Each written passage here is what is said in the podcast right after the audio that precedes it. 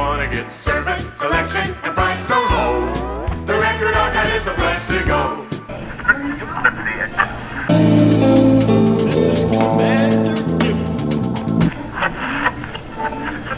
You're listening to Grim Dystopia with Freaky Kids and Benny G. The music podcast for everything metal.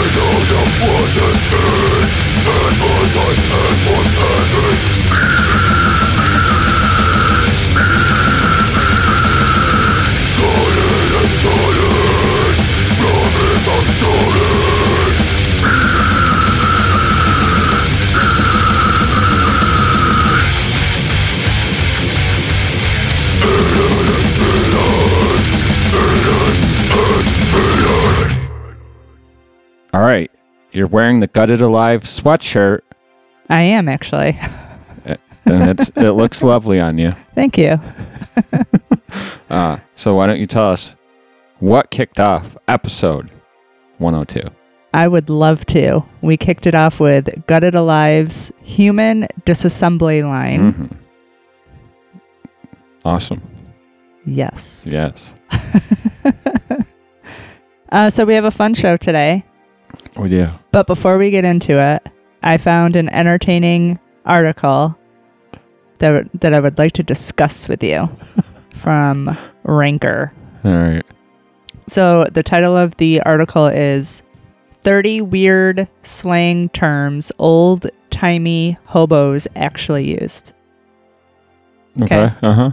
So I'm going to read off what the terms are, and you're going to guess what they are. All right. Is there anything about a bindle bindle stick in there? There, I'm sure there is. Okay.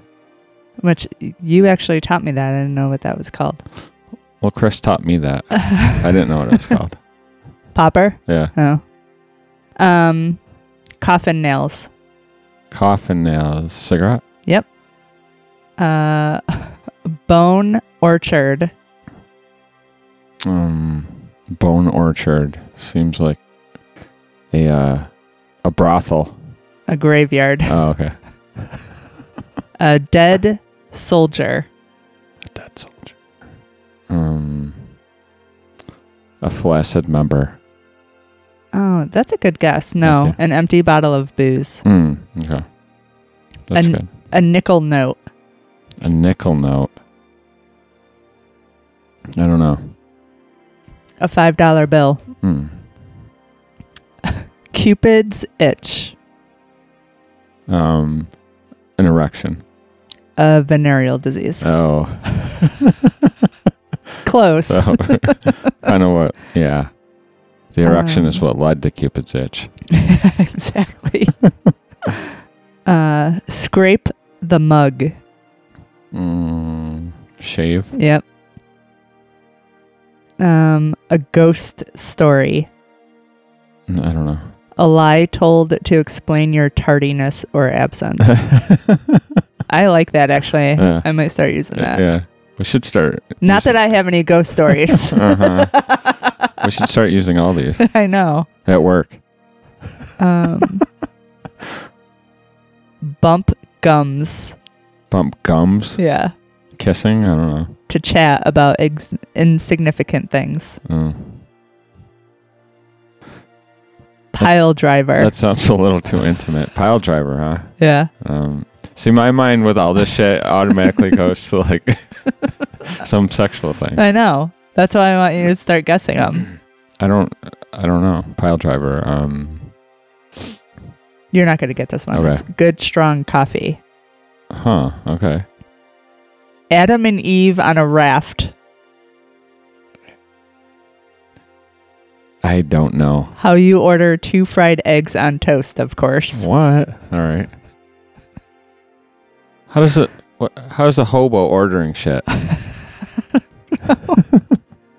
Maybe that's like, yeah, I don't even know. Um, axle grease is butter. Mm, mm-hmm. Would you have guessed that? I've heard that. Um, Twist a dream. Twist a dream? Yeah. Open a bottle of booze. I don't know. Close. Uh, to roll a cigarette. Mm. Um. Oh, my screen just refreshed. Um. Bone polisher. Um. Yeah, I don't know.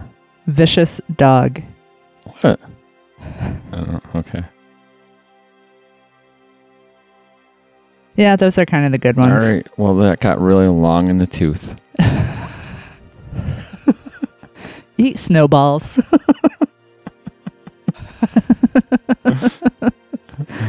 So we started doing this thing when it's just you and I recording. Yeah. Where to get words out, we start pointing violently at each other. Yeah.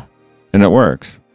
But I'm, I'm thinking like when we have guests in studio, that's going to be really weird. Yeah, it's going to be a little awkward for sure. But we definitely do it. Yeah. It like hypes us up. Yeah. All right. Yeah. We just played. Yeah. Gutted Alive. That's right.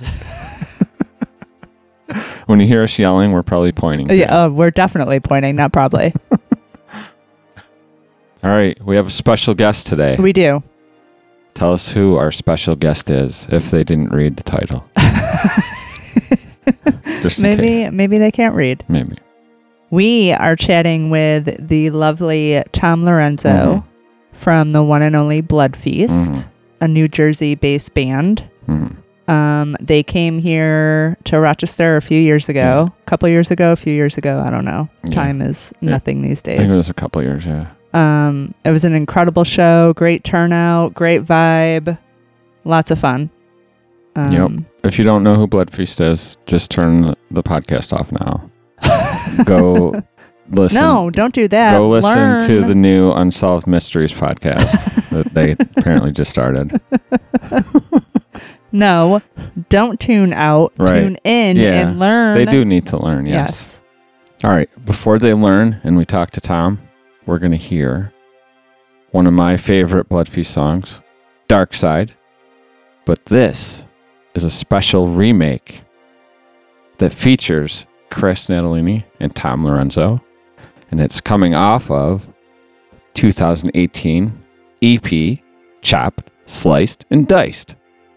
and then we're going to talk to Tom.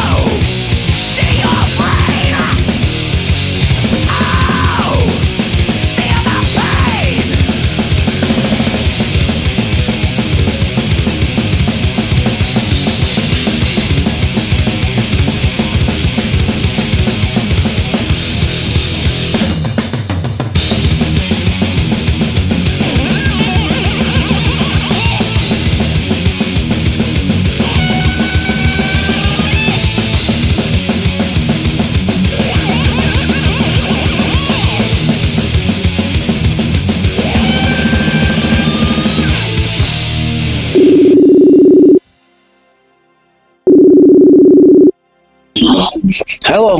Tom. What's up, Tom? How you doing? Good, good. So, um, first, thank you for uh, talking to us. Yeah, of course. Thanks for having me. Uh, I, I like the show. It's, uh, I think I do very well. You got great voices on a lot. On a, oh, thank you. Oh, thanks. You got good radio voices. Thank you. Um, yeah. So I think first we wanted to ask you about what the current status of the new Blood Feast is. Can you tell us anything? Um. Well, the drums, rhythm guitars, and bass are done.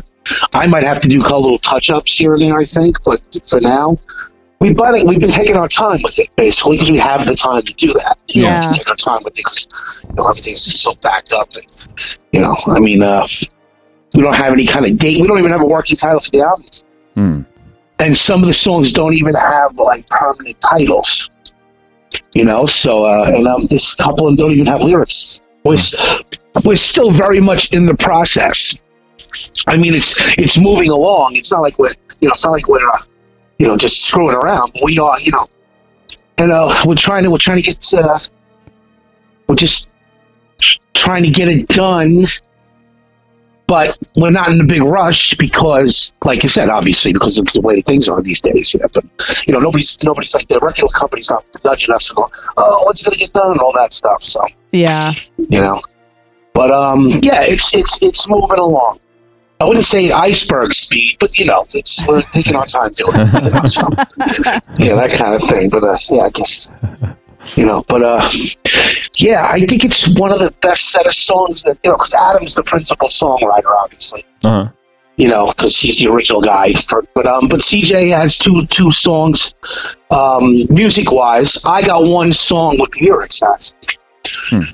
But, um... Uh, yeah, you know, we're just kind of taking our time. So it's, uh, you know, everybody's got things going on. And we usually do it on the weekends, but I'm happy I got my bass tracks finished finally. Yeah. We tried a, a new thing for me, personally. I, I love it because I use like a new effect on my bass. Well, actually, you know, C J's idea, because C J's the one to record. You know, C J's, you know, he, he's the, he's recording, you know, we have the, we're, we're lucky we have the thing in our, in our, in our studio, so we don't have to go out and spend thousands of dollars recording the album. Right. You know? Yeah. And, um, he put a, like a, a heavy metal pedal, distortion pedal up on my bass, and oh, it nice. sounds amazing. I'm loving it. Like, you know, it's not even anywhere near mixed down either, so, but from the raw things that I have, I love the way it sounded, you know, so, but nice. um, yeah, I did pretty much, I hate to say, I mean, I I, did, I don't want to be, I want to, I want to give you as much info as possible, but a lot of stuff is still kind of up in the air, yeah. you know, we're yeah. moving along, That's but good. you know, it's, it, yeah. That's good. But, uh, yeah, so, like I said, we're, we're, we're uh, slow and steady right now, I would, I would, I would put it. Are you, you doing know? any covers or remakes, or is it all new songs? No, you know what, man, I always, I always kind of push for, like, uh, I always push for a cover song here and there once in a while, but I don't know. Uh, we're not that type of band, but I don't think we're, it's about it's, it's uh you know it's not a to- a thing that's not completely out of the question, you know. But I remember, like, you know, Blood Feast, original Blood Feast back in the day, you know, when I was in a band, you know, back in like the eighties, mm-hmm. they used to do a cover of the Celtic Frost song Into the Crypt of Rays. Mm-hmm. Mm-hmm. That was like a thing in the bio. I was remembering, you know, that kind of thing. But um, no, nothing, no covers right now, you know. But mm-hmm. I would like to push for one. But I would definitely like to do something that's almost not metal, you know, like a like a, a, a song that's not even like a metal song, really. But yeah, but that's, you know, that's for another time and stuff like that. Yeah, well, I love like Metallica and Slayer and all those bands. I think like back in the nineties, I can see all those all the metal bands put out like albums of like cover songs. You know, right. I'd love to do that, something right, like yeah. that. You know, so what would your but, choice uh, be for a cover song? You know, I would, I, cause we're, we're a, I'm a New York guy, but, you know, we're a Jersey man. I like to say I'm, I'm a bastard son of New Jersey because I'm always there, but I don't live there, you know, but I'm, but I'm like, you know, thirty miles from the studio, but I'm like eight minutes away from Bayonne, New Jersey, from where I live in Staten Island. Oh, York. okay. So, so I'm like, I like to say, you know, I'm in the band, I'm always in Jersey, but, you know, I'm, I live in New York, but, um, I always liked, like, I want, want, want to do a couple of Misfits songs. I know it's kind of ripping off the Metallica thing, I guess, but, but, um, yeah, I would love to pick maybe, uh, some sort of, maybe a punk rock song, or, uh, you know, would definitely, uh, have to go through a catalog, but, you know, because they're a Jersey band, too, the Misfits, so I like, mm-hmm. I like, yeah. I like that kind of thing, too, so, um, But um, yeah, I don't, I don't know. I would like to. I wouldn't want to redo like an Iron Maiden song or a Judas Priest song. I don't know. I mean, it's you know, it's up to the, the band, obviously. But yeah. But um, yeah, yeah. I kind of suck at getting covers down anyway, so that's why I'm. I'm I say I'm glad I'm not in the original band, you know, because I don't need covers to pay. You know, so. yeah. Yeah, so I don't have to. At least I don't have to, go to play in a cover band. You know? Yeah. So yeah, have fun with that. But so but yeah, so so what if yeah. what if Chris asked you if they if you could cover a Poison song? Oh. You know, that's our like dirty little secret. Oh, Chris likes Poison. But um, I I get that definitely wouldn't happen. You have too many layers to get through. You got four more guys in the band trying to get through with something like that. I don't think that would work. But um, you know, but um, yeah, you know, I, I saw them. I saw them like in the mid two thousands. You know, I, I was doing secure. I think was still doing uh, event security because I've done that. I've done merchandising. I go all all through the music industry one way or another. Yeah. Besides just being in the band, but I actually saw them at the P N C Arts Center in uh, Holmdel, New Jersey, which is only twenty minutes from here. And um, I got to give it to those guys. They put on a great show. You know, I mean, back in the eighties, of course, I wouldn't dare even like, look at that. And, you know, like, oh yeah, they're good for what they do. No, no, Poison sucks. I hate them. But, you know, yeah. But um, you know, you're a little older, you appreciate it. But yeah, I think Chris would have to wait on that one. Definitely. I know he loves Bret Michaels, though. I know. Yeah, but uh, that's funny. Yeah. So did did you and Chris kind of join Blood Feast around the same time? Well, I was playing with Adam Tranquility, the guitar player, and Adam Keeser, the drummer. I met those guys in two thousand two. We had another band called With That End. Uh-huh. This is a, almost twenty, almost twenty years now. But um, I had saw, I had seen, I'd seen a friend at a show that I knew from California because I lived out there for three years. And he, we were at a Biohazard uh, show in, in New York City. This is about uh, two thousand one, I think. And he goes, hey, man, he goes, remember that band Blood Feast back in the eighties? And I'd, saw, I'd seen Blood Feast at the Moore in Brooklyn, if you remember that club. Yeah. With Possessed and At War. Oh, nice. Back in eighty-six. And uh, that's a long, that's a story in itself. But, um, yeah, that's that night's a story in itself. But uh, anyway, I go, yeah, yeah, I remember those guys. I saw them back in the day. He says, yeah, the guitar player's looking for a bass player. He's got a new project going on. And I'm like, cool, give him my number. And I was playing with another band with the drummer, the original drummer from Biohazard. Oh, yeah? That's why I was at the Biohazard show that night, because, you know, you still knew the guys. Anyway. So, uh, yeah, so I joined in, they reformed the band in two thousand seven, Blood Feast, but I had been playing with Adam and Adam since two thousand two. And then right around two thousand ten, he re-reformed Blood Feast because it was two thousand seven. They got with Kevin. It's a long story. But then twenty ten, we got the offer to play Germany. And so it was me and Adam, this guy John, and Kevin, the original drummer, Kevin Kuzma. And then we had another guy, Tony, singing. But those guys decided they want to get rid of him. And we found Chris through a mutual friend, this girl Tracy we knew from Pennsylvania. And she hooked us up with him. So I was in the band for one show, and then we got Chris like literally a month, I think, or two months before we went to Germany for the first time and played the Headbangers Open Air. Mm. So I got about a month or two months on Chris. So yeah, we joined around the same time. Yeah, that's awesome. Yeah, changed the lineup a little bit since then. But uh, yeah, me and Chris came in at the same time, and it's funny because we had played with Chris a, a band Chris was in called Dawn of Corrections. Mm-hmm. This is when we were still with that up in, in, in Phil Adams, and we played this place in uh, Pennsylvania called uh, the Sterling Hotel. And um, you know, when you're playing, you really don't watch the other bands. You're doing your thing, you're running around, you're doing what you do. But I remember seeing those guys. I remember seeing Chris on stage, and I thought, like, I was like, wow, that guy's pretty good. You know, I was, you know, kind of digging it. You know, I watched a few songs of them. But he was really good. He kind of stood out to me, you know? Mm-hmm. And little did I, that was uh, a couple of years, I guess, before, you know, Blood Feast with him singing and me playing bass. So it was funny because I'm like, yeah, I, I had noticed him, actually. That's why I knew him. He was eating before we met him, you know, through the, the friend.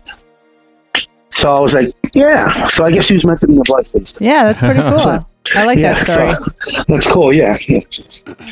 Yeah, I'm full of them, but yeah. So I'm full of a lot of other stuff, too. Yeah. Aren't we all? What, yeah, great. What was your first band? My first band? I had a band. I was late twenty-one, early twenty-two, because it was hard for me to find anybody to play with on Staten Island, because... Because at that point now, that's what, nineteen eighty-five, nineteen eighty-six. It was real hard to find any kind of heavy bands on Staten Island, because everyone was like pretty boy bands, you know. But it was like, yeah.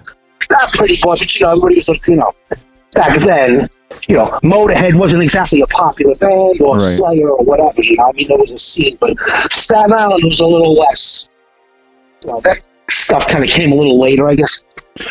But I had a band called uh, Reign of Terror. Mm. And I was playing with these two guys I knew from high school. And I was already set to go to California. I went to that music school in Hollywood, the Bass Institute of Technology. Oh, nice. Oh, that's you know, Musicians cool. Institute. Yeah. yeah, but I had already been playing for about seven years because I started when I was like fifteen. Mm-hmm. So, and I was like, my friend was going, dude, look, we should go to the school in Hollywood. And at that point, I wasn't doing anything. You know, I wasn't playing with anybody. It's like, yeah, yeah, let's do that. So... we got signed up for the school, and then I met these guys, and they, they had a band going on, and they needed a bass player, so I came in. I like to say, you know, because they were like kind of directionless. They just, you know, and uh, so that was the first band I was in. We had we had like three or four original songs, and we did like covers, like Agnostic Front song, you know, Exodus song, and uh, nice. I think we did like a Slayer song, like that, you know. But um. Yeah, I got to play two shows with those guys, and then I went to California. Awesome. So I kind of like, you know, I kind of messed that up. Yeah. I should, finally got to a band, and now I'm going away. So, and I spent uh, almost three years in L A, so I came back. I left in eighty-eight, I came back in ninety. So, uh, yeah, that was my first band, which was great. I mean, I had another band that I played in my friend's basement from when I was like fifteen until I was like maybe seventeen or eighteen. Mm. And then I kind of floated for a couple of years just to find anybody to play with. You know, but uh, that was my first real band that I actually got to play on stage. Mm-hmm. Mm-hmm. You know, like in a real club, you know. Yeah. Yeah, yeah, yeah. yeah so that was the Reign of Terror. Actually, I still see some of those guys. That's cool. Those guys are, those guys are maniacs back in the day. You know, we, you know, one guy was a few years younger than me. The other guy was a year older than me. But they lived in kind of a rough neighborhood of Staten Island. So these guys were like warriors, you know, like insane maniacs, you know. And uh, so it was kind of it was kind of cool playing with them because they had the attitude. They were like, you know, kind of rough dudes. Yeah. And you know, we all played. You know, they wanted to play real heavy music. So it sucks because I was there, I had it set up, and then I was like, okay, now one of us is going to go to school for it. You know, so but uh, yeah. yeah, that was my first. Proud of it. Still proud of it today. Who yeah. who were uh, some of your influences early on as a bass player? Well, everybody grew up with Kiss, right? Yeah. You know, I'm old enough now. When I was ten years old, like, you know, Kiss Alive came out first, you know, and that was like the first album I think I bought. And, um, you know, Kid Gene Simmons kind of had an influence. The Fire on the Blood, you know, yeah. the Bat Wings and all that stuff. And, um, you know, the bass looked cool because it was all like the strings were all thick, but I just think I kind of gravitated towards the bass. Mm-hmm. But, uh, as a, you know, like, like Kiss, but then, you know, Kiss kind of fell away, you know, when you were thirteen or fourteen, whatever. But, um, Pete Way from U F O was a big influence on me, you know, as a bass player. Mm-hmm. Of course, he's a brother from Black Sabbath.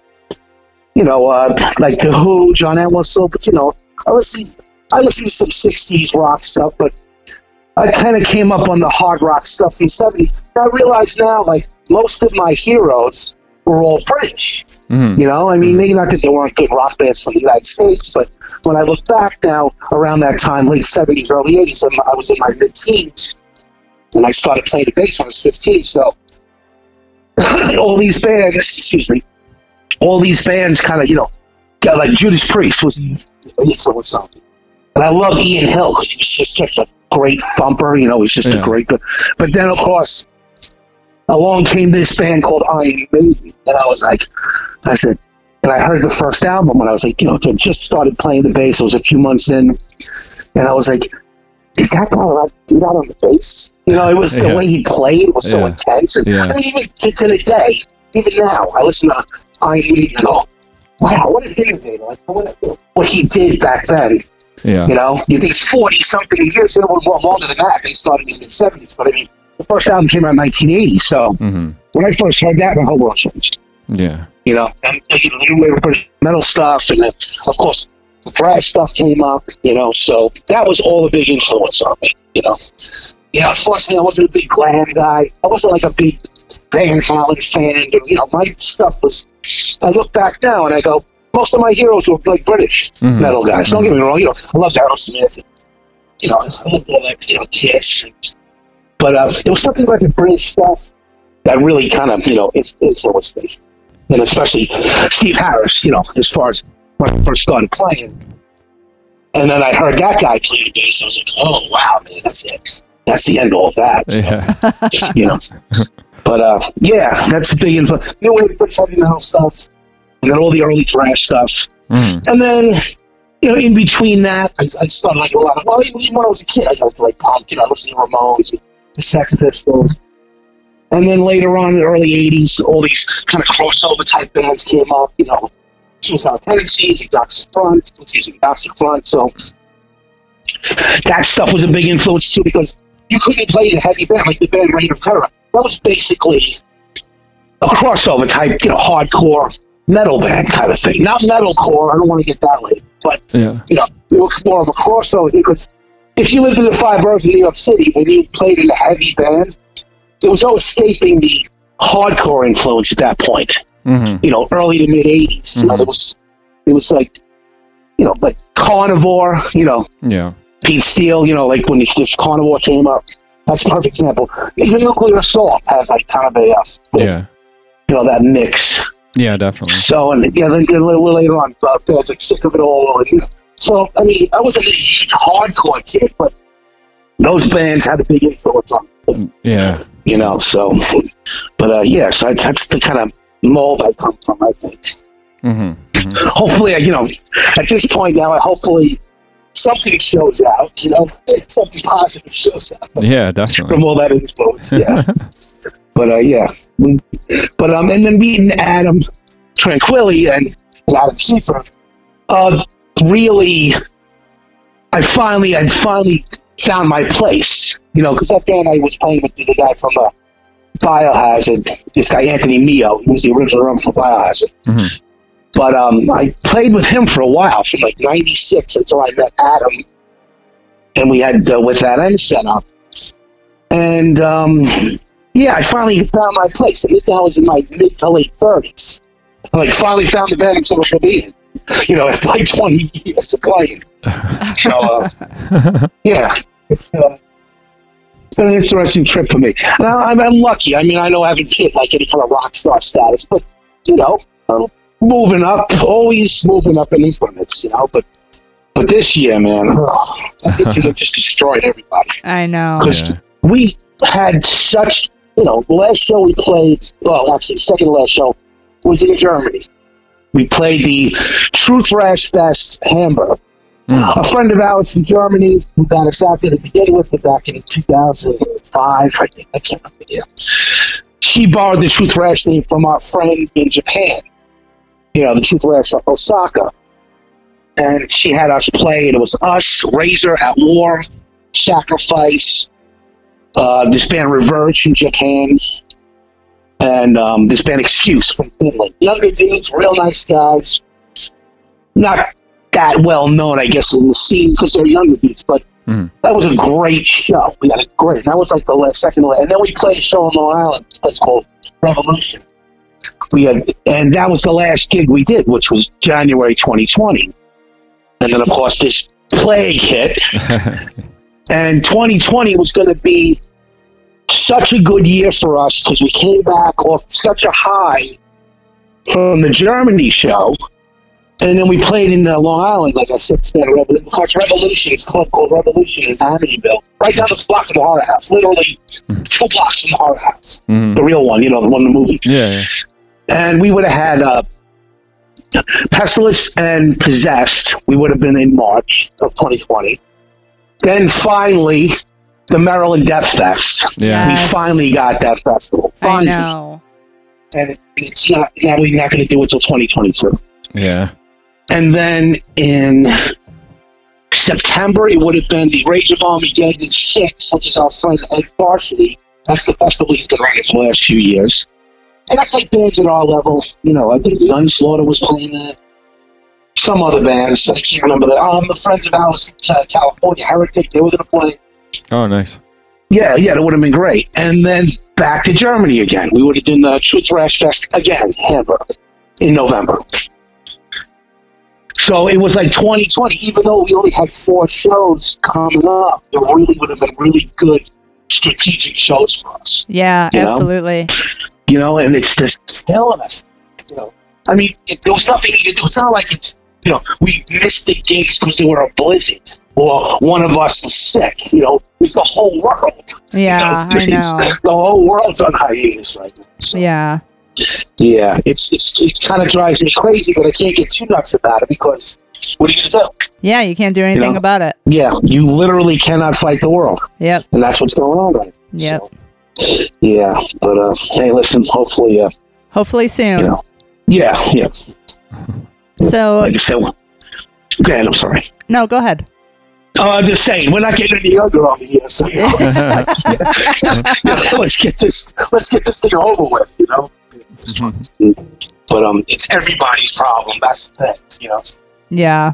Yeah. So, but uh, yeah, uh, Blood Feast will endure. That's all I can say. Yeah. Yep. Yeah. So um, your turn. uh, what are your most memorable moments playing live? I got a couple of good ones. The bug um, jar in Rochester, right? That was like killer. I, I, you know what? I love that stuff. That was such an awesome. I love. You know what? I really like that place. I know it was a tiny little place. Yep. Yeah. But I really dug that gig. I had a great time with that. You know. Yeah, that and was kept, an awesome kept, show. And I was, I, I was Joe still in the band at that point. Joe was still in the band at that point. Well, maybe not. I can't remember. Well, what year was that? Do you remember? Uh, was it twenty eighteen? Was it eighteen or nineteen? I wanted to yeah. say nineteen, but time. Uh, then, then, what's then, time? Yeah, Joe wasn't. It was. It was uh, Adam uh, Keefer was playing drums, but I kept looking at behind him. Like the door is right behind the drums. Oh, yeah. If Adam leaves back to the door, he's gonna roll right out to the sidewalk. That was my. That was my. That was my biggest fear. So like roll out into the street or something. But let me let me think memorable. Yeah, I, I can tell you some of my favorite shows. And we got a little place here on Staten Island called Mother Pubs. It's literally an old man bar, right? I mean, they don't even have a proper stage. They have a stage that's maybe like four, like the width of a two by four. Literally. But my friend Jeff, who's a singer for a band called Enrage, they're a local. But they've done some stuff. They're, they're like a crossover type hardcore metal band. They're a couple of years younger than me, but good buddies of mine. I know them for thirty years, and um. Jeff was booking original bands at this place, and the place is literally eight minutes from my house, you know. And um, that was in twenty. I think it was like January thirtieth, twenty-seven. Oh no, excuse me, December thirtieth, twenty seventeen. It was the day before Christmas Eve. I mean, uh, uh New Year's Eve. Excuse me. Mm. And he called me up. He goes, "Dude, December eleventh to December thirtieth. December thirtieth. Let's do it." I didn't even call anybody. I just told them my friends are going, "Ah, oh, you." You booked the show the day before. What's wrong with you? But the thing was, it's on Staten Island. I'm in New York. I'm the only New York guy. I wanted to do a hometown hit, you know. And I didn't give. Me, I didn't care where I played.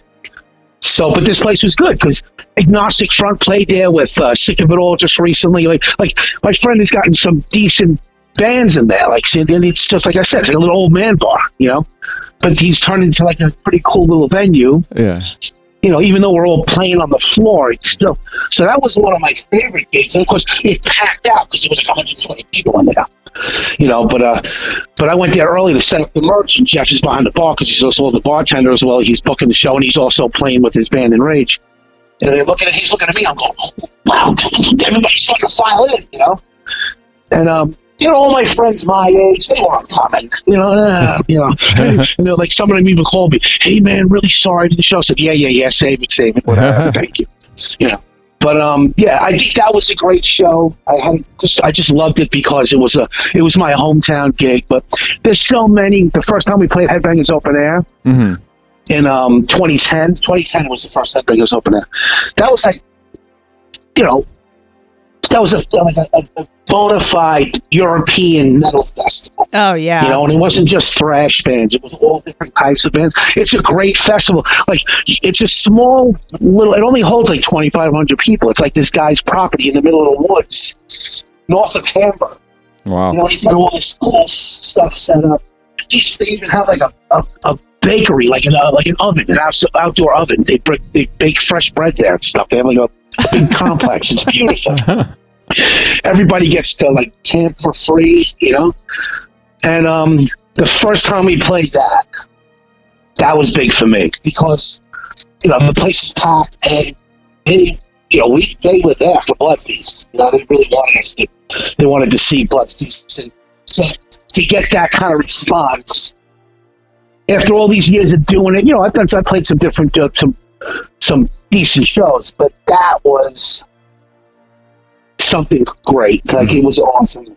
But, but also the, the band I had with Adam and Adam with that end, the three piece, we somehow stumbled onto this gig.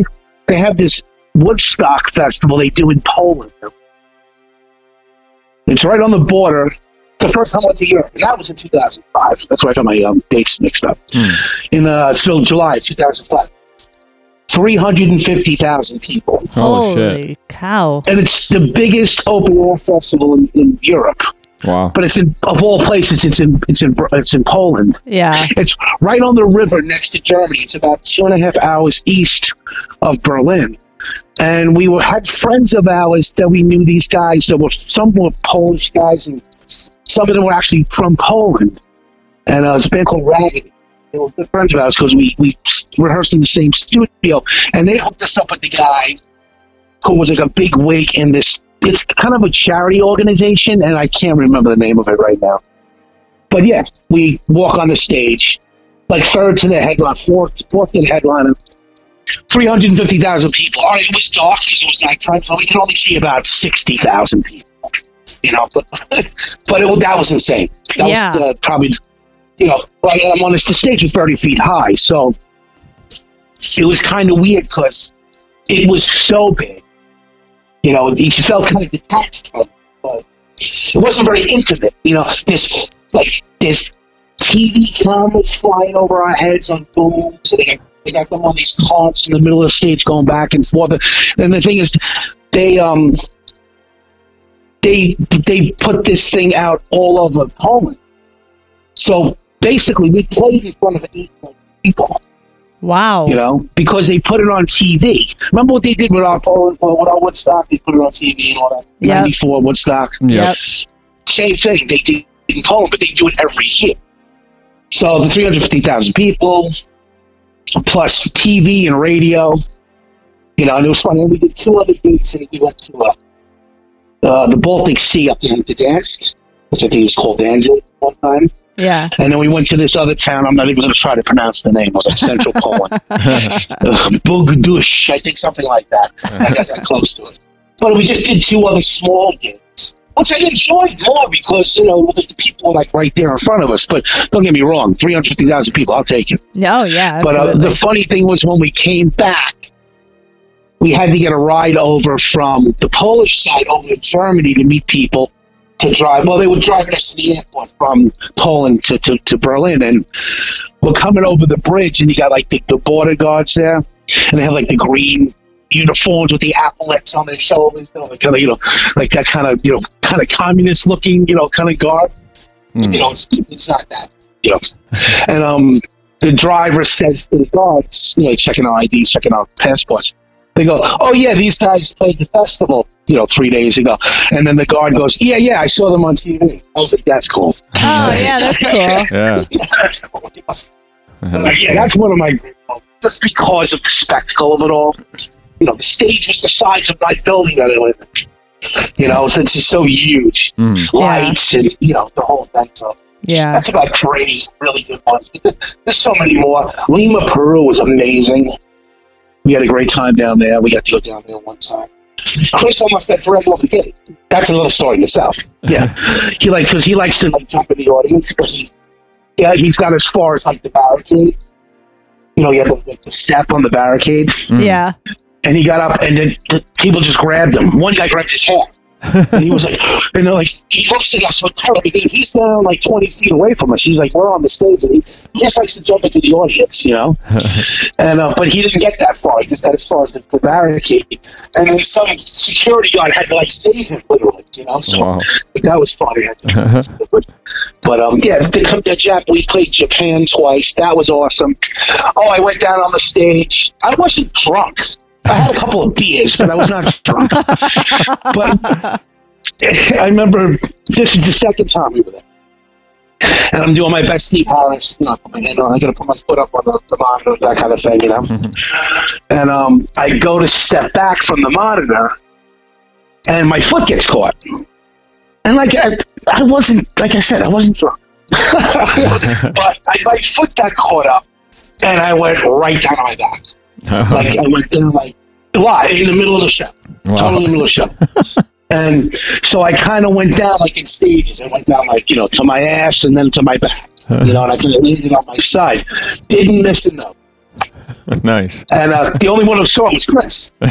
so he picked me up. You know, he was, he was the one who picked me up because everybody else is basically doing that thing. Well, uh, Adam, you know, playing the drums for him. Of course, Adam was playing the drums. But um, the next day, I had a black and blue. From my hip all the way down to my thigh, like uh, like to my knee, on my on the side of my right side of my leg, and uh, and Paul from At War because they played this that, that show, and uh, you know in Japan you know, you go to restaurants, you have to sit on the, like you kind of sit on the floor, but there's a space under the table, your feet can go, so you don't have to sit like you know Indian cross-legged style, mm.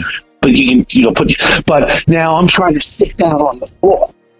You know, and, and so and I, I couldn't even move. And, and Paul's looking at me laughing because he knew, you know, I told him the story, but he also saw me fall. So. but uh, yeah, stuff like that. You know, it keeps us human. You know. Yeah. Yeah. Yeah. yeah. I don't. Uh, you know, I I have fun with it. You know, I just. Uh, you know, I'm not too worried about. You know, I'm not too worried about it. I mean, it's not that I want to look like a fool, but, you know, but I, I you know, it is, I, I can see it on the people's faces when we play shows.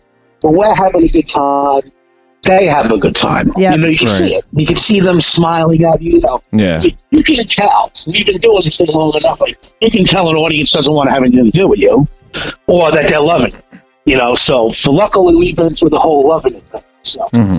yeah, so I'm happy with that. Yeah, that's uh, yeah, that's so many just, just hanging out with the band, the other bands. There's a lot of those bands I looked up to when I was a kid. Yeah, you know, like in the eighties. Well, I mean, they're not much younger or older than me, but the thing is, you know, I wasn't doing anything back then. So now these bands that I looked up to, these underground style bands, now I'm playing with them, mm-hmm. so they're my peers now. You know, so so uh, for instance, like the drummer from uh, Sacrifice, we were friends on Facebook for a while. Yeah, and we finally got to play with them in Japan. I walk into the hotel lobby, and there's the drummer from Sacrifice going, yo, Lorenzo, get over here. You know, they hug, and, I'm like, and I'm like, this is too cool. I yeah. love this stuff, you know. Uh-huh. So it's that kind of thing. The guys from High Racks, you know, Lance the guitar player, especially, such a good dude. You know, and these are, these are, you know, these are bands that have, like, legendary, you know, underground status, yeah. you know? Yeah. You know, so to me, that makes me feel really good. You yeah. know, I love that kind of stuff. For me, it's, it's it's a lot about the relationships. Yeah. I think that really shows. Um, I was going to say, y- you have like a, a pretty um, consistent online presence, and you're you're always posting pictures, and it, it looks like you're always having a great time. Yeah, yeah, yeah. That's really cool. Well, yeah. Yeah. yeah, you know, not the prettiest thing in the room. So, you know, I got to show her. I got to let them know I'm having a good time. So, but, but yeah, I mean, for me, I'm on, you know, you know, when like all that MySpace stuff came out years ago, I didn't know. I didn't have a computer at that point. So, I, and everybody's like, oh, you got to get on MySpace to make your fan, make your band famous. And, yeah. You know, all that stuff. And yeah. then, like, when Facebook came around, I got on Facebook kind of late, too. I was already in the band with Adam and Adam in two thousand two. Mm-hmm. And when Blood Feast reformed for the third time, like I said, you know, um, and I was coming as the bass player, I wasn't even on Facebook at that point. Then a friend of mine finally got a phone. He got a BlackBerry. Everybody moved on to like the touchscreen phones, the, the yeah. smartphone, and I, I just got the BlackBerry. Okay, I'm only, I'm only one step behind that, but you know, I had access to Facebook and all that. And my friend's like, "Dude, come on to my house. We'll get you, we'll get you on the Facebook thing." So when I got on Facebook, it kind of, you know, because it was so easy to use. It's pretty easy for user friendly. You know? Yeah. And um and I just I just took to it. I'm like, yeah, man. I mean, let's get this thing going already. I'm already in my forties. Let's get this thing happening. You know, so, but um, yeah, I have a great time with that. And uh, I made a lot of friends online. I got a lot of gigs from Facebook. You know, so we have a good, you know, great time with that. You know, so especially now because we're all sitting home doing nothing. Right. Yeah. You know, but um, yeah, a lot of, I, I put up a lot of memories lately because we haven't been able to take any new pictures. I know. So, you know, you know, we haven't done any new shows. But so, yeah. yeah. I just did my first three D picture the other day, by the way. Oh. Look, look out for that. Look out for that. Fancy. So. I think I was that with you with the you playing with the. I, I think I saw that. Yeah, yeah. It's it's, it's from. Uh, It's Headbangers Open Air twenty seventeen, so it's the second time we went, I mm-hmm. think. Yeah, that's cool. We went out there with Attacker, a fellow New Jersey band, Attacker, those guys. Mm-hmm. But uh, they, the guy got the greatest shot ever because he got me like bending my note on the twelfth fret of the E string. Yeah. You know, because I, I I like to bend notes on the bass. Like I remember when I went to music school, there was I was doing that and we would like take a run around the class before the class started. Mm-hmm. Some bass player goes to me, "Hey, you're not supposed to bend your notes on the bass." I go, "I do." You know, so, you know, you know, when I'm playing live, I like to do that kind of stuff. Yeah. It's a little fact. But the guy got the perfect picture of like me bending the notes. So I was like, "That's a great shot." It's yeah. still up on my memory, so I, I put it up the other day. Yeah. But uh, yeah. And I'm, as you can tell, I'm the one with the big mouth, so, you know, I get to do all the interviews. You know, because Adam, Adam's like, uh, I, Adam, you know, Adam can talk and do his thing, but he's like, you know, you know, he's, he's the, the band leader, and, you know, he, he writes the music and stuff, so mm. he calls me, he goes, "I love Tom, Tom's my secret weapon," so I tell him, I go, "Hey, dude, some... So one of these, uh, you know, Grim Dystopian wants me to wants to do it to you." "Okay, Tom, have fun." You know, so nobody, you know, yeah. But um, it's usually me and Chris, or the guys that kind of, you know, get out, you know, we're most vocal, I guess, out of the band. Mm-hmm. You know, so we're, we're more like the P R team, I would guess. Yeah. But um, yeah, and then, you know, we play the gigs, so I'm always slapping people back and stuff. But uh, but uh, yeah, so just so we had. I was, I was, Yeah, I'm sorry. No, go ahead. I was just saying, I was thrilled that you guys wanted to do one with me. I was, uh, as I said that. Oh, no. Oh, absolutely. We're, we're honored. I, I mean, honestly, I enjoyed, I love the show. And you know what? I hate listening, well, not that you had me on very long, you know, just the, the voice clip there, but, but I hate listening to my own interviews. Like, I don't like watching myself on video, and I like listening to interviews. And I finally listened to a whole interview I done with one of your guys from up there in Rochester, uh, John. John Verno. Oh, Verno. Yeah. And I finally listened to the whole interview, you know, and I'm like, all right, you know, the accent's coming through, whatever. But no, that's a good interview. Yeah. But, um, yeah, I thought you guys did a great job with the uh, the Newlywed episode with those two. So. Oh, yeah. Yeah, that was fun. Yeah. That was fun. So I enjoyed that, yeah. So I'm, and I'm honored that you asked me to do a little voice. So. Well, no, thank you. Thank you. Yeah. Thank you. Yes, thank you. Thank you. All right, let's take a break and listen to another song off of the Chopped, Sliced, and Diced E P. We're going to hear a song that is not about pizza, or is it? We're going to hear By the Slice, live from Osaka.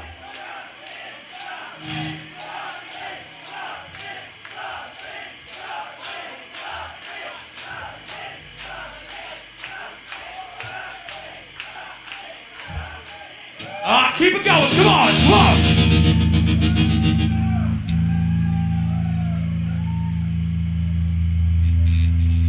This one's called By the Slide.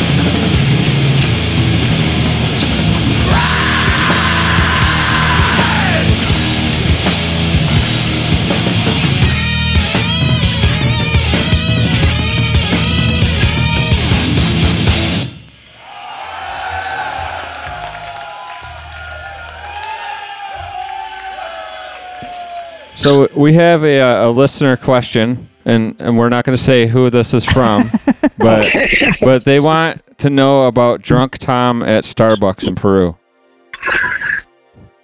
Oh, no. All right, here, here's, here's the story. You don't know who asked this, right? I wasn't drunk. I wasn't drunk. This is like the last day we were leaving. You know, we were leaving. Okay. All right, we're going home now. All right. Now I finally made it because we were out there before for like a week. We went and played the show, and, you know, we had our drinking and stuff, and those other things involved, because we were in South America. I'm not even going to say what. Yeah. I finally got to do something in South America I was supposed to do. It's my ayahuasca? I can't do it anymore now. Yeah, yeah. But, um, they chew the leaf when it gets too high elevation. Anyway, oh, God. So we partied, all that stuff. We did, did the party, and it was great. The last day we're there, we're going to, and, and you know, where we were, we were in Cusco, which was the capital city. We went to Cusco because we went to Machu Picchu. Mm. So from Lima, where we played the gig, we flew to Cusco, we went to Machu Picchu, you know, the heritage site, the UNESCO heritage site, you know, the, the, the, you know, those old buildings that they found, whatever. Yeah. So well, the last day we were there, now, Cusco's at twelve thousand feet. So now I'm a smoker too, unfortunately. Mm. And you get this thing what they call altitude sickness. Yeah. Where you get short of breath and stuff like that. So we were there and we were meeting a guy who brought us out there. And he also flew us out there because he worked for the uh, travel agency that brought us, you know, that flew us in on. So me and Chris were in the Slayer, you know, the, and there's, there's riots going on, not in the city, but there was not riots, like protests going on, there were soldiers around, stuff like that. And that's a whole other story, I mean, whole other stories. Mm-hmm. Anyway, so Chris goes, oh wow, there's a Starbucks. I'm like, yeah, I can use a soap. I can use it. You know, because it's our last day, we want to be funny. And then go, go fly back to Lima, and then from Lima to Atlanta, and Atlanta back to North. So we get into Starbucks. Chris gets his coffee. Now, they tell you, do not drink the water out of the top. Yes. Do not drink ice. Don't drink. Don't eat salad, because they they clean the salads with the water. Mm-hmm. Now, these gringos, you know, you're not supposed to drink their water down there. What happens? I go up to the counter. I go, oh, yeah, I like the mocha, whatever the thing is. Would you like that ice? So I go, you know what? I haven't had anything cold in a week. Yeah, sure, give it to me ice. Mm-hmm. I was even thinking, I'm thinking, Starbucks, you know, it's American. It's like an embassy. It's American soil or something. You know, you know, you know, dumbass that I am. I get the, I get the ice, I get the iced coffee. And um, we get back to Lima, you know, because we, you know, we fly out of Cusco, we fly to Lima, and um, I'm going, oh, I don't feel so well. Like, and then I realize, I go, dumbass. Oh. Yeah, there was a couple trips to the bathroom. And then, and then we got on the plane to go to Atlanta. There's a couple trips to the bathroom on the plane. And then we got to Atlanta. They they checked my luggage. You know, they, of course, I, I'm walking off the plane. The guy's got my passport. Looking at it, showing it to me. Puts it in the blue envelope. Uh, I got to go in the room now and get my stuff checked. And that's a whole other story. I got stories all over the stories. So, yeah. Let's just, just, just, just tied it up with a nice little bow. I got home finally. I got home on a Wednesday. I wasn't right till the next Wednesday. Wow. So, oh wow! That was a, so I wasn't drunk, but my body had gone through some yeah uh, some things. Yeah. But we had a great time there, and um, the drinking thing was awesome. I just had a good time. We had a we had a you know we did like a meet and greet the night before the festival, and um, yeah, I got drunk, but there was no Starbucks. So. but uh, you know, but uh. Yeah, so they got kind of got a little mixed up, I guess, but there was no drunkenness on the way home. So, but there was Starbucks with uh, with ice made from the uh, top one. So yeah, that was poison ice. Yeah, yeah. So I wear it like a badge of honor. I don't care. I got to it, so I tell everybody that story. I don't care. It's fun. People laugh. Yeah. So yeah, but we have a good time. I think we do. Awesome. And then we got robbed this year. You know, that's the whole. Yeah. I don't want to keep complaining, but it's I know. A big black I hole. Know. So, but um, yeah, I did. Well, including yours, I think I did two, two other interviews this year. I think two. I know I did one with John, and then I think I did another one with somebody else. And then we did like a streaming thing down in Long Island with a band from out there, a band called. Uh, Telek Volvin, friends of ours from out there. Oh, okay. So we get to do one of those video sheet things, one of those video streams. Yeah. And it went pretty well. Yeah. You know, so at least we're keeping ourselves out there. Yeah. You know? Yeah, that kind of thing. Damn, Chris is getting addicted. It's other time. Yeah.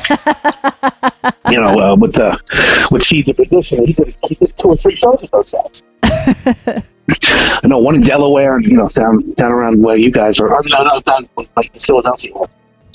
Oh, yeah. Yeah. Yeah. So, Tom, what was the first metal album you've ever bought? You've ever bought?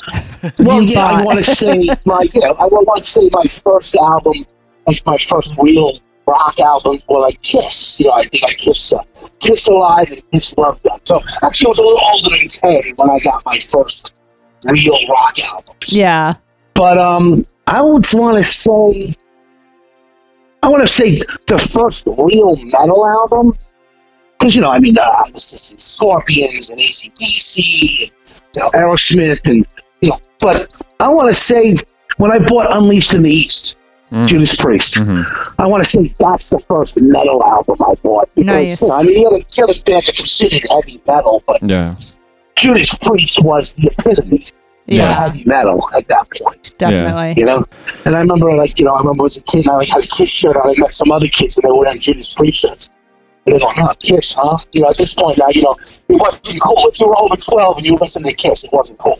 You know, at that point. So, and I was like, and I was like, yeah, Kiss is great. And they're like, you should listen to Judas Priest. I'm like, okay. And then I remember I went to the record store and I saw the Unleashed in the East album, mm-hmm.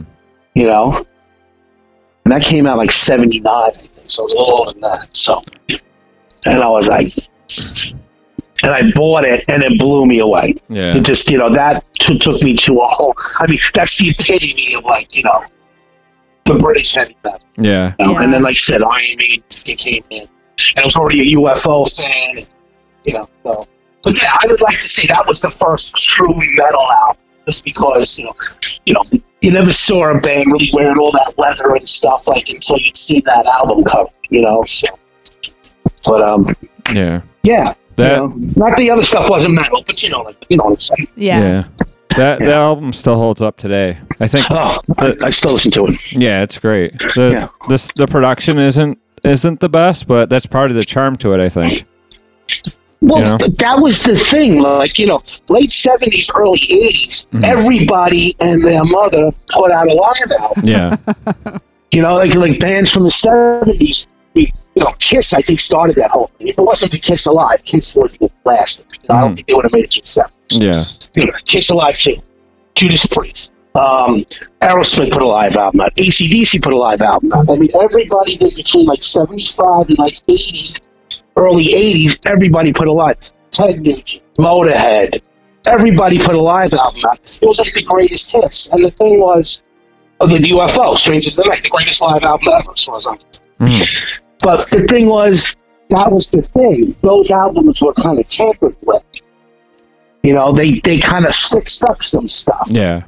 You know, that's the thing, I think, you know. So yeah. It made it a little more heavier and a little more fast and just a little more, you know, live sounding from the live, you know, from the recorded versions of songs. So, but uh, yeah, it was like kind of like a greatest hits.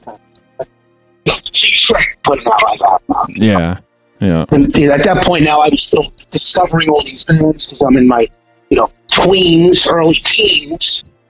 So I'm kind of like, you know, discovering these bands all through their live records. Right. You know, which made it more exciting, honestly. Mm-hmm.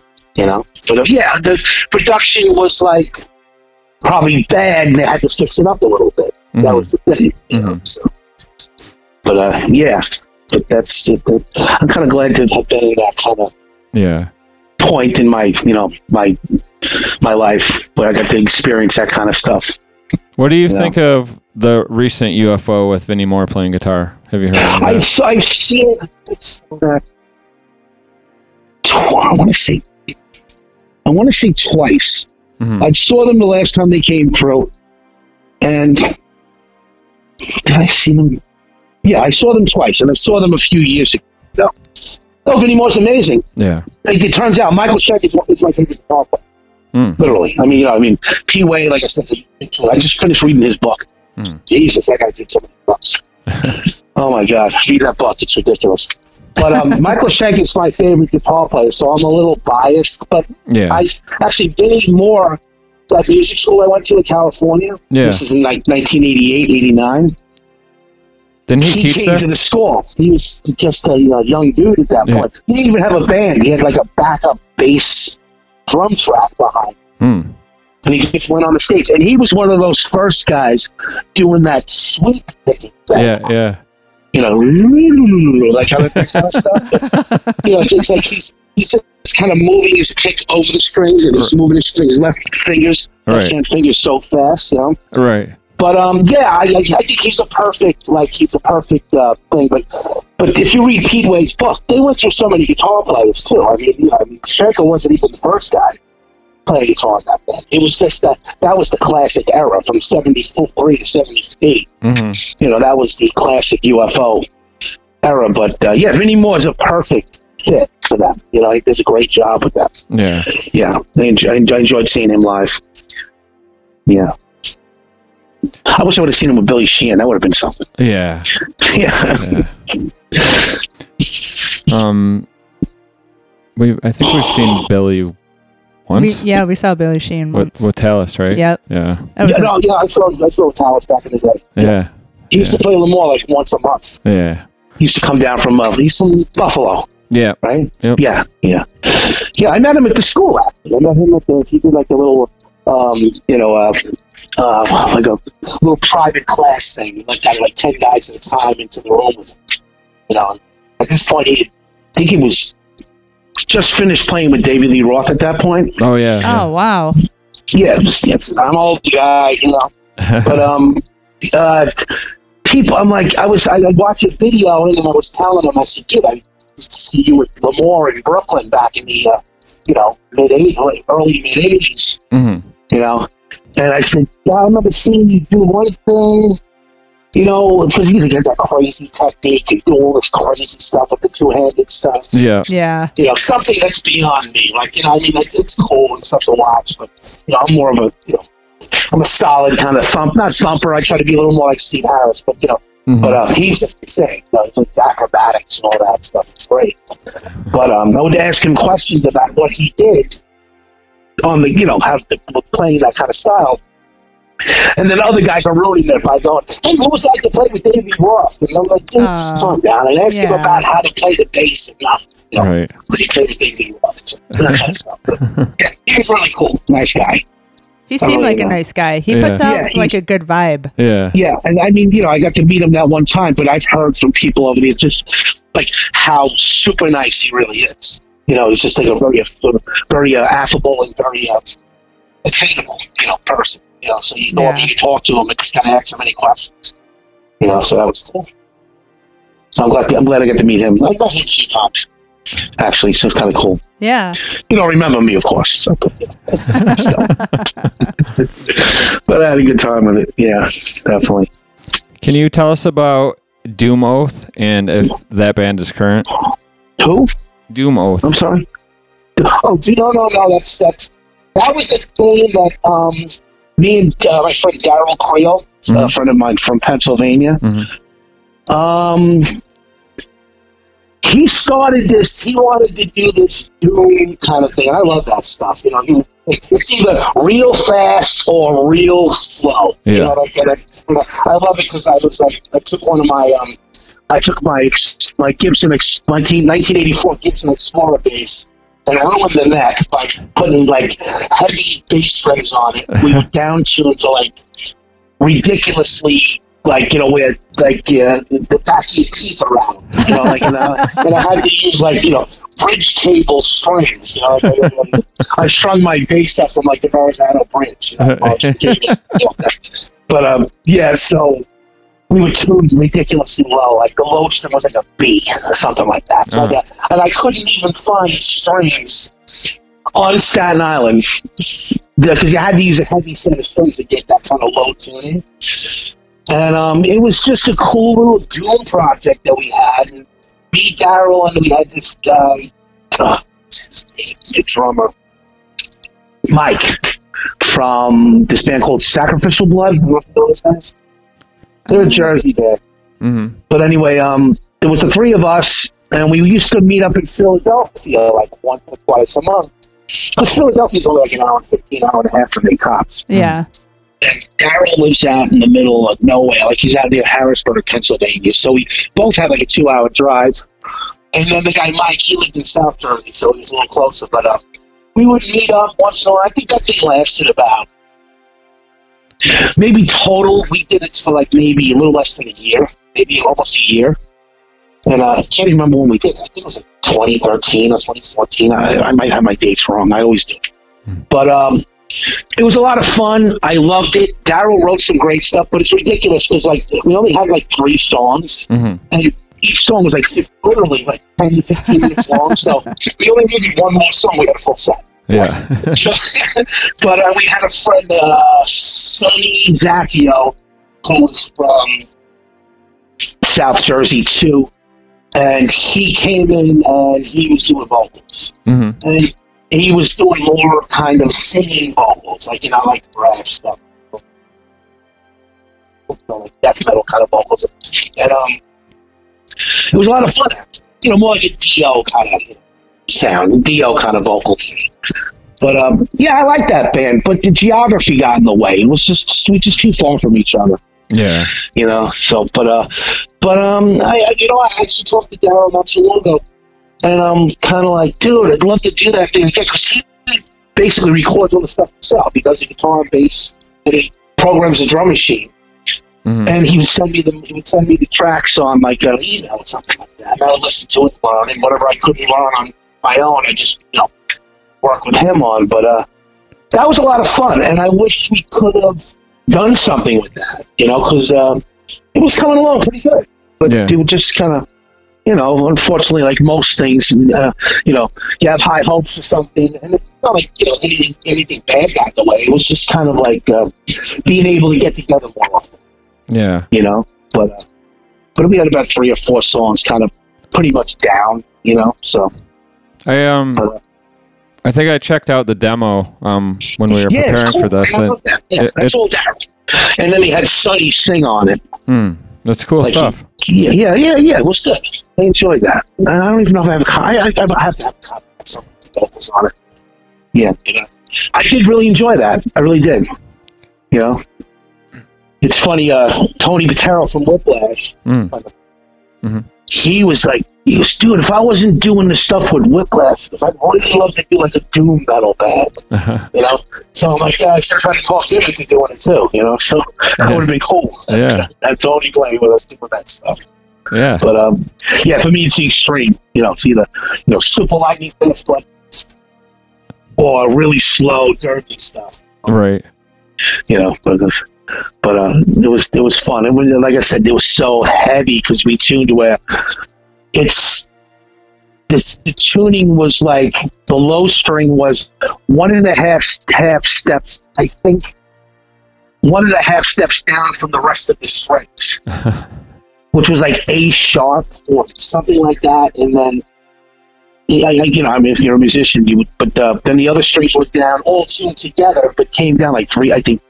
Three steps from regular tuning or something like that. Mm-hmm. Mm-hmm. And it ruined your but, neck. Um, yeah, it was ridiculous. It was just like, you know, like, like the back of my teeth would rattle. You know? But uh, we had a lot of good fun with that. And we used to go rehearse at this place in Philadelphia. It's like the biggest studio. It was like an old warehouse, like four or five stories. And they just had little, you know, cubicle kind of, you know, studio rooms yeah. set up. And there was no heat. So you go down in the middle of the winter and it was freezing in the room. They had like a like a they had like a uh, cargo elevator. You know, you have to um, bring your equipment in, and of course it was in like one of the loveliest neighborhoods in Philadelphia. Oh my God, it was just terrible. Like if you would have went like a block in either direction, you definitely would have been in trouble. So yeah, but um, yeah, it was fun. I had a good time with that. I really did. Yeah, so maybe one day me and Daryl will relight it and see how it works. So, what interests do you have outside of music? You know what? Not much. No. You know, I mean, uh, you know, I, one of my my steady job was I was working for a merchandise company. I used to work. I used to do Metallica's tour merchandise. Uh, oh wow. Uh, Paul McCartney's. Uh, that was a gig that fell into my lap. You know, I was making pretty decent money, and I was working in a warehouse in Patterson, New Jersey, which is about thirty-five miles from here. But I was making good money, um, and. It, like I said, it just kind of fell into my lap. This and um, so that was the one thing. And I was like, it was real flexible because my boss, you know, was in the music industry. So I tell him, "Hey, dude, listen, I'm going to Germany for a week." He said, "Okay, see you when you get back." That's awesome. You know, yeah, that's a regular, cool. yeah, regular, a regular job would have been, "Where, where are you going?" I go, "I'm going to Germany to play show." No, you're not. He was, you know, was, you know right. It's the music industry. So, you know, and I was the only guy that did the tour stuff for this company.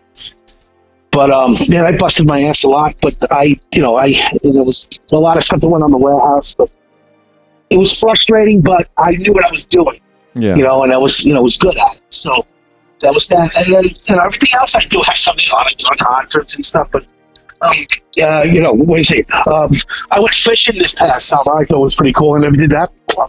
You know, we went out to, uh, we went out to Montauk out, uh, East Long Island. We went out, uh, went fishing on over near Block Island.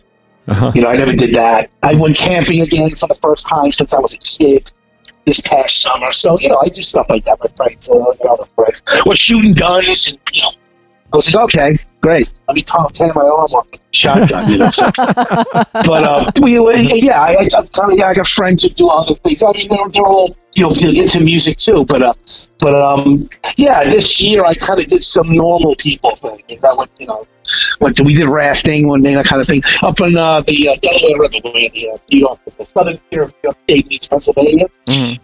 You know, and we had, so yeah, so I think that's a, so now I'm locked into that because I just bought a tank to sleep at that, so now I have to do it again. Get yeah. money out of it, you're spending the money on the equipment. Right. Yeah. But, uh, um, yeah, you know, go out, eat dinner, have some drinks. I mean, you know, I mean, most of my things are with the music, but, uh, you know, I do some other stuff too. So just kind of, well, like I said, this year, just, you know, stay at home. It wasn't like I'm terrified of uh, the, the plague, but, it was just kind of like, uh, well, you know, I didn't really see a lot of people because I know some people are just, just absolutely horrified. Right. They won't even, you know, they won't even look out the window. Yeah. Right. Me, I'm like, you know, I got to go to C V S. I'm going to C V S. I'll put the mask on. It's fine. Right. But um, you know what? I want to say, you know, it's funny because um, you know, Adam, my guitar player, you know, uh, he lives out in Jersey, and I, I was gonna was hanging out with him in the summertime. And uh, he has a couple mountain bikes. And um, so I'd go to his house, we'd hang out. Come on, Tom, let's ride the bikes. Because he's, he's in a nice town, you know, he can ride bikes and stuff. And I'm like, dude, I haven't ridden a bike since I was like twelve. You know? It was, no, no, come on, man, let's, let's ride. Come on, let's take it, spin around the spin around the town. And we got on the bike, I'm like, this ain't bad. All right, cool. I can handle this. So I think uh, when I get a chance to, because now they, you can't even find the bicycle these days. Everybody's oh, yeah. buying one now. Yeah. I know. So I, there's, a, there's a good bike shop down the road here from me in Staten Island. And I'm going, yeah, I think I want to go out and buy some bicycle. And uh, maybe do some of that. So now I'm getting back into it. In my old age, I'm starting to get into the, uh, you know, the normal person thing. You know, so, oh my God, next thing you know, I'm going to get married. You should get a, a penny penny farthing bicycle. Yes. Right. Yeah. Or get one with, with the big gigantic wheels. Right. Yeah, something, something crazy. But, yeah, so I guess I'm kind of like, you know, settling into some normal stuff, you know. Mm. I like to watch movies and stuff like that. I've just been watching that episode of the uh, The new Falcon and the Winter Soldier. It's pretty good. Mm. Enjoying it. I like that Marvel stuff. But, um, yeah. I have, I have, I have a few inches outside of music. But, uh, yeah. Just trying to live, uh, just trying to get, uh, you know, get from one day to the next. Like, yeah. You know. So, but, um, Tom, we're really looking forward to the new Blood Feast. Me too. And we, we're going to see you guys at... No, we are going to no, see no. them. At at Maryland Death Fest twenty twenty, we, we did oh, have plans. Absolutely, please. We had yeah. plans to see you guys there, but yeah, hopefully yeah. twenty twenty-two you're going to be there and we'll be there. And yeah, well, that's what they say. You know, the thing is, At War got us hooked up with ho- that. So hopefully we can meet up and have a drink. Night. Yeah, yeah. Hey, you guys need to put a picture of yourselves up on your page because I don't know what you, know what you look like. So. That's part of the mystery. Yeah, like, well, maybe I put too many pictures up of me, you know, so that's no, a bad thing too. No, yours is great. I like yeah, that. Thank you. No, it does. There's certain angles you got to hit so you can't hit that bald spot. Yeah, but I, I, a pleasure talking to you guys, really. I, I, I knew I was going to have a lot of fun with this. So yeah, you too. That's Tom. Awesome. Yeah, yeah. I have a good time. Yeah, thank I you. I love upstate New York. Maybe I'll come up there one day just to bug you. Know? My sister lives in Schenectady, so I wouldn't be too far well, from you. Oh, awesome. Yeah. Let us know yeah. if you come up. We'd love to hang out. Absolutely. And I, like I said, the bug shot, that was awesome. Yeah. That was a great gig. I really liked that. And then I remember John showing up with, he goes, hey, dude, you guys hungry? Get bags of uh, hot dogs and sausage. I'm like, dude, we're like, cool. We're like, you know, nice. Yeah, so, yeah, that's cool. But uh, Rochester was good to us. So. Yeah. Good. You should come yeah. back. Absolutely. Definitely would. Well, well, thanks a bunch, Tom. Thank you. Really appreciate it. Thank you. We we appreciate yeah. it. And uh, we can't can't wait to hear the new stuff. Can't wait to meet you in person. Yeah. Yes, of course. Yes. Yeah. Don't you on me, please. No. I think I, have, I should have at least enough for, for a round. Yeah. we'll, we'll buy the second round. How about that? Absolutely. I love that. All right. All right. All, All right. right, guys. Thank you so much. Thank Thanks, you and Tom. Take care. Yeah. Have a great time. You too. Thanks. Thanks. Bye. Bye. That was a lot of fun. Yes, it was. Excuse Tom, me. Tom seems like good good people. Yes, indeed. Yeah, I really enjoy him. Yeah. Um, when he was talking about riding bikes for the first time since he was like twelve, mm-hmm. it reminded me of the time that we got bikes. All right, man. You just like to make fun of me.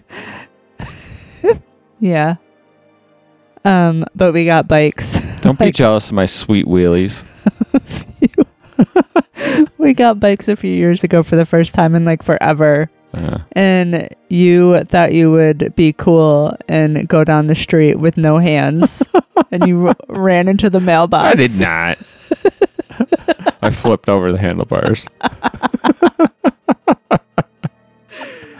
And you were really impressed, weren't you? Yeah, totally. I was like, oh, I got myself a winner. There is no, if there was ever a doubt, yeah, gone. Yep. All right. I mean, combine that with Achilles Street. Oh, yeah. Well, yeah. And yeah. Achilles Street came after. Mm-hmm. So then if I had any doubt yeah, yeah. in between no hand bike riding mm-hmm. and Achilles Street. Yeah. Completely just wiped out. Achilles Street was my interpretation of air planking.